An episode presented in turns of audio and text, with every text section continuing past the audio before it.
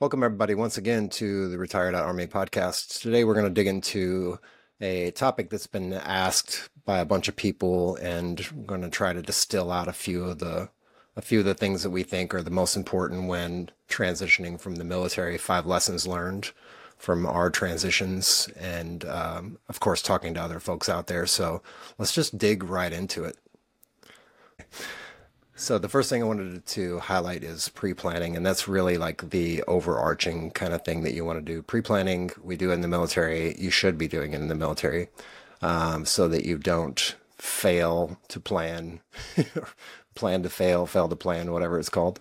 Yeah, um, it really helps out because you're you're trying to plan out. Let's just call it an operation, The operation retirement and that's really like a two to three year planning cycle that you need to sit down and really think hard about and get as much done up front as you can and talk to people and get things put in place. So let me jump into the first uh, point that we want to make here.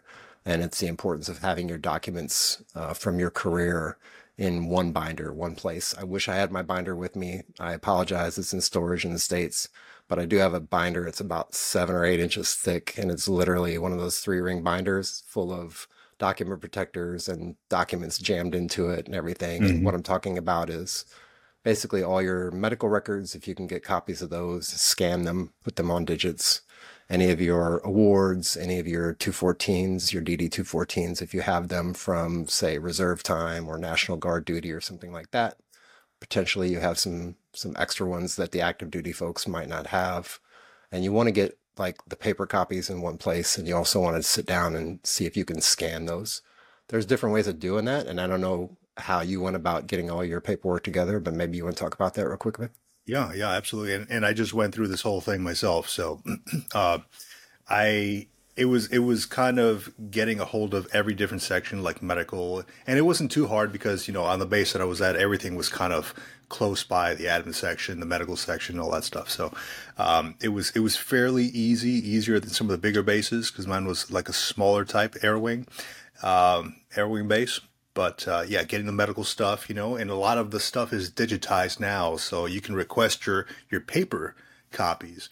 But at that point, I went straight to like the copy machine in my office, and I just sat there for like hours, you know, unfolding things, putting everything on on uh, on a thumb drive, right? So the big thing that I learned was, you know, uh, hard drives fail. so make multiple copies of these things. Um, I know for a fact because my I have a SanDisk, one of those rugged ones, and I uploaded everything on there, like all my um, I took uh, my fit rep, my fit reps, which are like the evals, right? Um, because that's where you gain all the information from what you've done over your career, you know, to build your resume.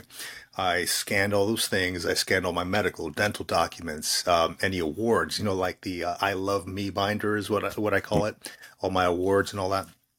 Um, and I uploaded them to, thankfully, two places: a thumb drive, dedicated thumb drive, and my SanDisk rugged drive. And sure enough, I go to plug it in one day, try to pull my DD214 off there, and uh, it no longer works. It doesn't even recognize it, you know, so I got to send that in.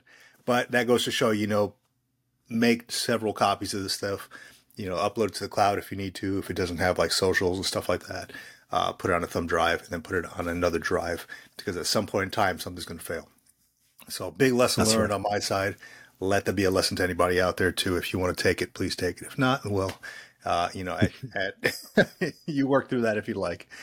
Um, but don't, yeah, don't take it at your own risk. Right, right. But yeah, it's uh, it's all about gathering things. And I started my transition probably. I, I started thinking about it at like my 15 year mark because I hmm. knew like I wanted to make it a, just a 20 year thing because I wanted to try something else out right? Not that I didn't love the Marine Corps or anything like that. It's just a matter of, you know, I can't do this forever. Um, I ultimately knew that I was destined to go to like one of like three places and because of my rank. Um, and I didn't want to go to any one of those. So I was like, all right, well, I got to start thinking ahead here. So five, five years prior to, I started thinking ahead, you know, how am I going to do this? Started asking questions, start inquiring about TAP. You know, of course, they won't see you until you're like closer to your date, right? But at least start asking about it, or anybody who's who's gone through that transition. Um, what what other documents are there? The uh, the fit reps, the evals, the medical, the dental. Um, mm, maybe start looking at life insurance because that's a big thing, right? At some point, your your uh, what, what is it called? The what SGLI SGLI is going to run out, so you might want to start looking at that. That's something I'm still looking at. You know, preferably do it before you actually do your VA appointments, but something you definitely want to look at if you're thinking about getting some life insurance after you get out. Yeah. Yeah, and I definitely I second that. I have this little thing right here. It's a SanDisk. Uh, That's exactly one of those the one I have. Rugged Careful drives. yeah, I would buy two of these or three of these if you can. They're actually, um, I think they're actually on sale somewhere. Mm-hmm. It's like one of those places that you go get office supplies. You know where yep. they are, so you can find them online. But we mm-hmm. can actually put like a link in the description down below as well to a couple of these things.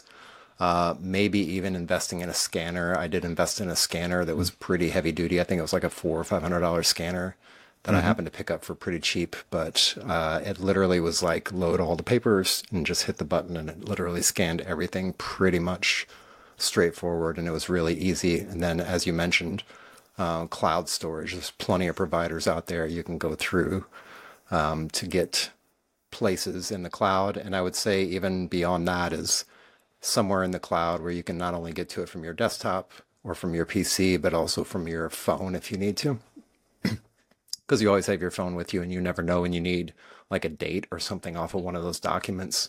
And then uh, in that, I would say try to find a labeling system. Just sit down and figure out like, do you want to label it by date? Do you want to label it by so you can categorize and put things together so it makes it a little bit easier to find. Um, scanning it and getting it electronically filed is one thing, but then sorting through all that, and I say that, and I know you've experienced it as well, like all these videos that we record, all this content that we record, and it just gets stuck in these folders on these drives, and then you've got like this big folder. It's just like sorting yeah. out your documents yeah. at work too. So yeah, yeah, it does, it does get to be a pain if you start doing it too late in the game. Um, I started doing mine probably about, like I said, five years, four years prior to, so it wasn't that bad. But you know, I've seen other folks like start accumulating all this stuff like months before they're getting out, and they're like, oh, they're they're just stressing. It's it's a stressful situation, right? So yep. do it ahead, you know, think ahead, and you should be fine. Cool. And let's look, move on to the next point. Uh, gathering all your gear, and it sounds kind of silly, but mm-hmm. uh, you accumulate a lot of stuff over the years, no matter what service you're in, whether it's like tactical gear or stuff that you've signed from supply that you've carried with you from duty station to duty station. Um, one thing you would want to do is try to get all that stuff together in one place, maybe in a couple duffel bags or a couple tough boxes. And then the, the next thing I would mention is I know in the Army for sure, and Vic, you can talk to this in a minute, uh, but we have a system where you can actually pull up your records and find everything that you've ever signed for from the military. And so two two cool things about that. At least you have a, a list of everything that you've signed for, so you know exactly what you're accountable for. And the other thing is being able to take that, sit down with your supply NCO or whoever's in charge of supply, and they can quickly and easily go through it with a pen, or they can reach out to somebody who knows and they can mark off the things that you for sure need to turn in and the things that you don't need to worry about. Because there's probably a bunch of stuff on that list, how many pages of stuff it is that you've accumulated for 20 years or so, um, that you don't necessarily have to turn in. Things like t-shirts and socks and things like that, because it's items that have actually touched your skin. But again, just get with your supply NCOs or your supply folks and have them uh, go through that list with you and then take that list home and try to identify this. Because some of those things are hard to identify, especially if they're 15 year old items, right? You try to pull them up online and search for them and you can't find a picture of it or anything. So, yeah. So in the army, they give it they give it to you for the long term. Then you so you actually like PCS with your gear. Is that right? Yeah, active duty for sure. Uh, reservists, you pull it as you need it, I think, and then you kind of you keep like a running tally of certain items, but most mm-hmm. of the mm-hmm. time you just get it when you deploy or you get it when you're getting ready to go on exercise or something like that. You can get it ad hoc. Okay, so I'll, I'll tell you on the Marine Corps side, it's a little bit different, at least from what I've experienced and everybody else else I know. Um, mm-hmm. So every duty station, you have to. It's part of your checkout sheet. You have to turn in your stuff at the individual issue facility, right? Or we know it as it used to be SIF, now it's IF. Um, basically they when you go check out all your stuff, they give you a you know a receipt of what you've what you've checked out. Uh, it's all kind of serialized, so it's kind of hard to, to, tell what everything is. When you go to check out, you have to turn all that stuff in. Um, so that's exactly what I did when I when I went to go check out. You know, like I had like you know uh, my my helmet, my my pack, and all that stuff. Um, you know, the isomat. You know, turn all that stuff in. Um, if you don't if you don't have it, you have to do like a missing gear statement. Uh, either you pay out of pocket, or you know, if it's something low cost, maybe like you're you're missing like a I don't know a pouch or something like that. They can just write it off or something. Um, I will say, don't go on Facebook Marketplace and try to buy like a serialized flak because uh, you're most likely going to be met with like uh, an undercover NCIS agent. So be careful with that, uh, you know, or don't sell that stuff, right? But um, you know, if you have something like that, either you know, I guess turn it in or keep it. I guess I don't. I don't know. You didn't hear from me. Um, anyhow, uh, yeah, all that serialized stuff, man. You got to turn it in every duty station at the end of every duty station in the Marine Corps. So definitely, like, I don't know if you want to do what I did. Like, if I knew that I wasn't like going to deploy or anything like that, I just kept that stuff either in my office or in my closet. You know, and because they're going to make you clean it anyway, right? They won't let twice, you turn it in. Probably.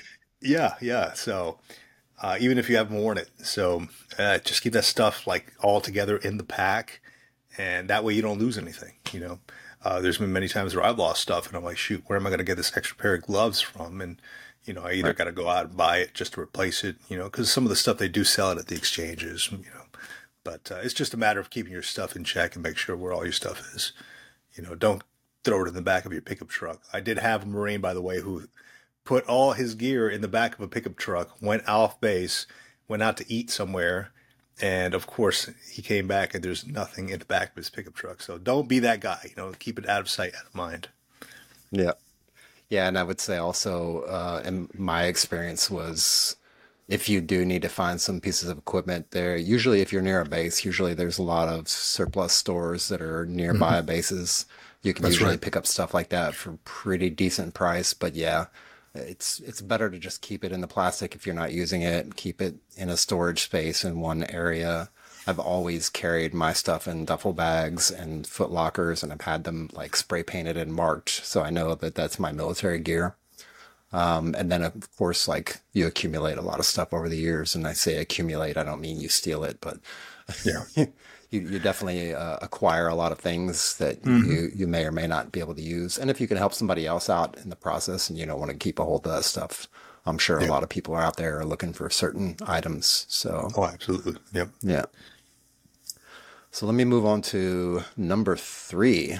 Uh, taking an audit of your finances early and figuring out where you would be if your entire paycheck disappeared, and then working back from that point. Um, and I say that That's because Mm-hmm. Once you get out of the military, once you retire, once you transition out, um, that paycheck essentially kind of stops for at least 30 days because uh, they have to do audits from DFAS and finance and, and, make sure that you don't owe the, the government any money and things like that. So, um, but even then, even after that, retirement check is probably about half, 50%, 40%, depends on how many years you served, uh, of what you actually made and that's not including things like per diem and you know housing allowance and all those things go away right? So you definitely want to prepare for that.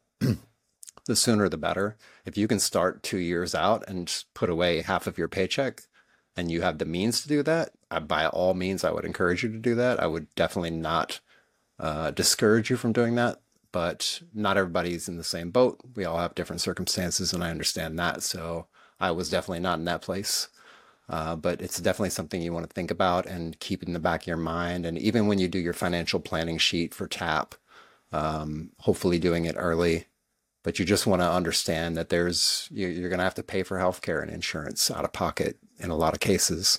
Um, there's there's things that you get from the military that you don't realize that you don't get them. And I think you even made a, a, a short about this the other day where you're like, why don't I have all these benefits? Like why, you know, kind of like why did I leave the military? that's so. that's right. That's right. And that's that's um you know, it's a big hit. Though I'm still like on terminal leave and I still have yet to EAS, so I am, you know, still getting my military paycheck and then I'm about to get my new job's paycheck, right? um, I, you know, you want to do the, the calculations. You know, there's apps out there um, that'll kind of help you look at what you're going to be bringing in as, you know, you retire or after retirement. And it's not going to be, it, it will be 50%, but then, you know, deduct, you know, taxes, deduct if you're getting like SBP or anything like that, or um, any kind of other thing attached to that, you know, just deduct that. So even though you're, you know, it might spit out a 50% amount of say like 3000 a month, you're actually going to get after taxes and everything, maybe 2500 you know, so it might be a little bit less. So you have to think ahead here, like how am I going to, am I going to be able to live with that amount? Am I okay with that every month? You know, um, how will I live? How will my family live? You know, if you have a family, where will I live? Will I be able to cover all my, my bills, expenses, food, etc.? You know, car payment if you have one, house payment if you have one. Um, what I did was, you know, I, I got a, a civilian job, uh, as I was still on terminal leave. So, you know, currently right now I'm working for, you know, the Navy as a contractor, but I also am technically active duty still, right, on, on terminal leave. Um, because, you know, I just wanted to have that, that seamless, uh, transition of not having to wait on something, uh, as far as like, you know, the, the paycheck and all that stuff. Cause I know it can take like 30 days. I've seen 60 days where people are like, how are we going to live? That's a bad position to be in. So yeah, definitely think ahead, think ahead. Um, another thing that I, I did that I think I, if you are dual or dual military, or maybe even your wife is working, husband's working, etc. One thing that we're doing, or we've done for a couple years, is um, just live off of one paycheck and then save the hmm. other one or invest the other one. I've been doing that with my wife for a while. She is um, she's a DoD employee.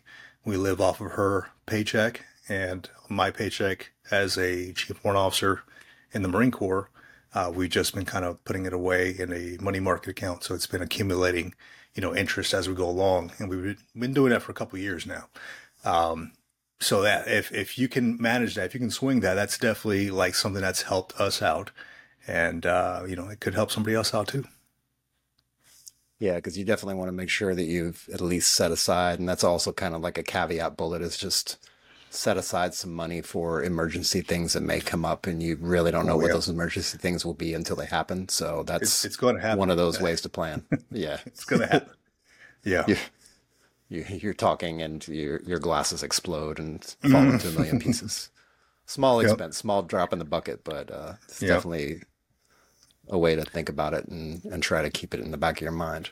So oh, number yeah. four, let's move on to resume building early and often uh, try to spend, or at least what I would recommend is try to spend at least one day a month up until you get to retirement to just review your resume, go over it, look at it, maybe reword some things, read through it mm-hmm. because mm-hmm. for one, it gives you a good sense of what everybody else sees, like how much it grabs your attention, how much it is succinct and to the point.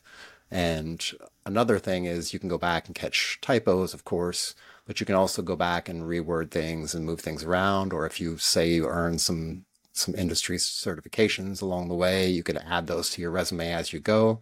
So it's almost the same as building your your um, your annual review before you get to your annual review. You're taking notes along the way. And really, if you just take one day a month, like literally, it's not that big of a, a commitment and it'll give you a really good feel of what your resume is, what it looks like. Plus, you can bounce off of other people's resumes.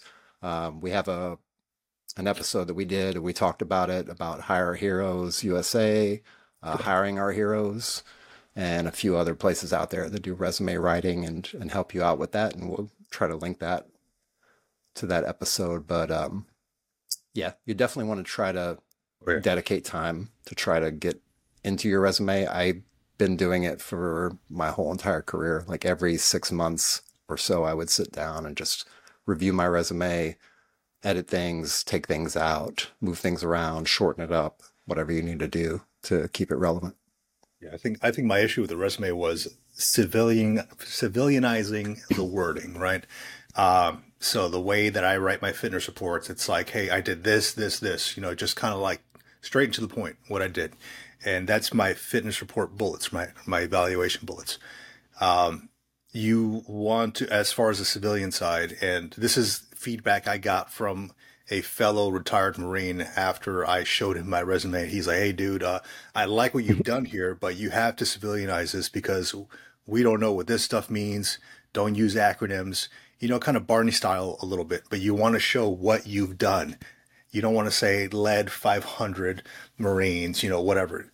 Okay, got it. You've led them, but what does that mean? Like, what exactly did you do to complete that mission, right? So you want to dissect that a little bit. That was my issue too, because I was talking in like generalities.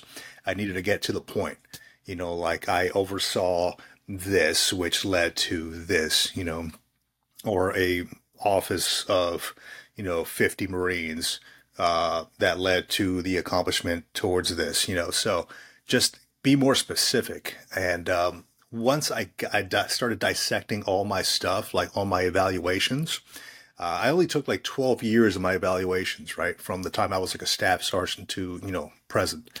And, uh, it was like, I had like three or four pages and I'm like, shit, I gotta, I gotta dumb this down a little bit. Um, you know, just make it a little bit shorter because nobody's going to want to read unless you're like doing a federal resume. Nobody's going to want to read through like four or five pages of this stuff.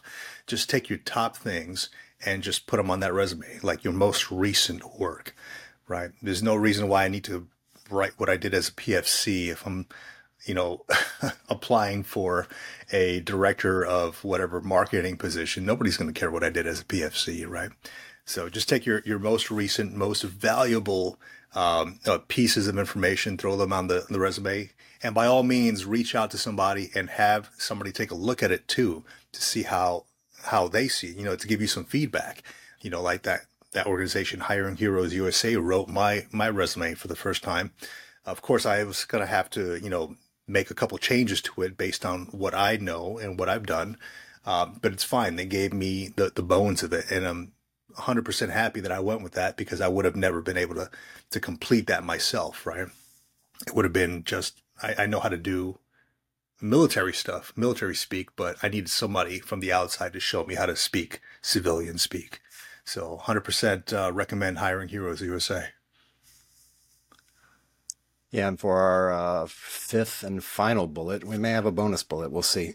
But the fifth bullet that I def- definitely wanted to tap on was one that we speak about a lot, and it's figuring out skill bridge, skill bridge path and start making the coordinations for that with your command as well as with the organization that you're trying to do your skill bridge with. And then what you would want to do is basically set up the path and the timeline of getting to Skillbridge. So you basically hit it at the 180 day mark before you actually ETS or EAS. And up till that point, before that 180 day mark, what you would definitely want to do is reach out to organizations if they're not part of the Skillbridge. If you go to the Skillbridge site, which we've talked about in another video, uh, and you look and they're not in there, you can actually coordinate with them. So if you go back far enough in advance, you can ha- you can set yourself up enough time to go to the local place that you would like to do skill bridge with that may not be on the site already and you can coordinate with them in skill bridge and get them on the site so that you can then later go directly to that organization. You can basically kind of grease the skids to get into that organization pretty easily. It's not too painful. It's just a little bit of a lengthy process and it takes a little bit of time. So, bridge, or you don't see an organization or you just don't happen to make it, you can do what I did. You can create your own skill bridge through volunteering, through internships, uh, coordinating with people locally. It's just a matter of asking the question. Don't be afraid to ask um, because the worst thing they can say is no. So if they say no, then you move on to the next one and you talk to somebody else. And um, that's definitely another option, especially if you've already passed that that timeline and you've already gotten out of the military. That's something that you can set up for yourself. Absolutely. So, uh, SkillBridge, I would say keep up to date on the SkillBridge orders that your commands put out. Not every command is as uh, as willing to let folks go on SkillBridge. I'll put it that way. Um, it was easy for me because I just kind of walked my stuff into the sergeant major in the XO's office. I, I knew them, so they were able to approve that pretty quick. Um, I was seeing some some chat online about some changes in the Marine Corps for SkillBridge. Um, I think partly because people are using it as a way to just get out a little bit earlier. Um, but you know, definitely keep up to date on those orders because they definitely can change uh, depending. You know, if you have a change of command, the new commander doesn't like what you know how things are going with SkillBridge. Keep up to date with your command stuff. But with that being said, if you can get on SkillBridge, it is an excellent, excellent opportunity for you to get out there and and see a different world, get your foot in the door at a different world, the civilian side, and just intern. Right, you're still getting your Marine Corps or your your military paycheck. Uh, you're you're learning a new skill, a new craft, and uh, you know it could definitely work for you. But if SkillBridge isn't for you, there's other things out there like uh, there's Vet Tech. There's a ton of ton of different veterans organizations that'll get you certified. I mean, I'm looking at some myself, specifically Vet Tech, right? I think they used to call used to be called VNRE. Uh, basically, they give you a certification for like cybersecurity or some kind of IT uh, certification, and uh, it's all paid for. Or you can even get like I've heard of people getting their master's degree with that. So it's a possibility to, to look into that, you know. But SkillBridge is awesome to get your foot in the door. Um, I, I, fully recommend it to anybody who you know who, who's looking at something like that. And as far as what you mentioned, John, with um, with getting with another company, as far as if they're not part of the SkillBridge program yet, I heard that there's a backup on that. So definitely get with that company and have them apply to be a DoD approved SkillBridge partner at least six months out before you're even looking to apply, because it could take that long. It has to go through the entire DoD pipeline and all that stuff. And as we know, the government does not work quick, right? No. so, yeah, definitely start early. You know, I know, I know it's a surprise, but start early. No way. Start early. Yeah, yeah, I'm telling you. Cool. And with that, let's uh, let's throw in one bonus because why not? Sure. Uh, bonus one, number six, and this kind of applies across the board. Uh, it's, it's a two part bonus. The first part is create a calendar, set up a calendar, whether it's a digital calendar, a physical calendar, whatever you got to do. If you have an appointment book, something like that, set up a calendar and start tagging the things that you need to do, even if they don't have a date set already. Get some tabs and just make some little little post-it notes or some stickies or whatever for those things, and then when you figure out what that date actually is, you can stick it on there. The second half of that, I would say, is share that calendar with your family, with your mm-hmm. mom and dad, with your brother and sister, with your spouse, with your children, so that they also know, so that you don't have any conflicts, right? Because some of these things are going to come fast, especially when you get to the VA stuff. The VA stuff comes fast and heavy, and they want you to be there like you That's know, right. a week from now, and it's going to be three hours away from the house. So you need to make sure that you share that information with your family, keep the communication lines open with everybody so everybody knows what's going on and everybody can kind of plan around that because it is a significant event, retiring or transitioning out of the military. Uh, and I'm sure that they'll respect it even more and try to help you along more if you share the information with them and let them know what's going on so they're not blindsided by last minute, you know, things that happen. Oh yeah. And I, I got one more that I want to throw in there really quick. It's oh, it's networking. Net, networking really quick. Networking is key. I cannot stress this enough. Um, a lot of jobs will hire you based on knowing you, who you are, your personality. You know, it's it's based on who I've applied to and how many applications I put out there versus how many uh, applications have gone through the resume pipeline for me.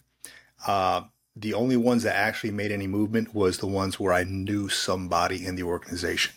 You know, like this recent position that I got here was because, you know, my family knew the person who was in charge and they were looking for somebody. And I'm like, hey, look, I just retired. I can do the job. Um, so it's, it really is who you know. So, you know, activate that free LinkedIn premium year that all transitioning service members get. Um, it's completely free. I don't know how much it costs because I'm still on the on the free side, but go out there and network as much as possible. Go to these you know veterans events. Go meet people. Go talk to folks face to face because they want to see your personality. You want to be able to mesh well with the people that you're hiring, so they're going to want to meet you in person or at least know of you, right? It's it's rare that I've seen somebody get hired on a high level position um, who you know and where the company doesn't really know them. You know, so you want to get out there and actually make some face to face contact. You know, press the flesh per se, and uh, you know, may, you know, make do do some quality searching and and talk to folks. Awesome. So we got two bonuses in there. Nice. I need one of those air horns in the background. It's like we got bonuses. Cool. Well, uh, we don't want to take up all your time. We don't want to definitely waste the internet, so we're definitely not going to do that. But uh, thank you for being with us. Also, to let you know, we're found everywhere on the internet, whether it's YouTube, iTunes, Spotify, et cetera, et cetera. You can also find us on Wreaths Across America Radio Network on Wednesday evenings at 11 p.m. Go check us out there. They support us. We're trying to support them. It's this mutual bonding, and we're networking with other people to make this thing better and make their stuff that they're doing better as well. And until next time, uh, we're going to dive into five things that we wish we would do earlier in our career. I think that's the next one we're going to do. So oh, yeah. we'll see you all next time. And thank you very much, Victor, again for being here. And thanks everybody out there on the internet.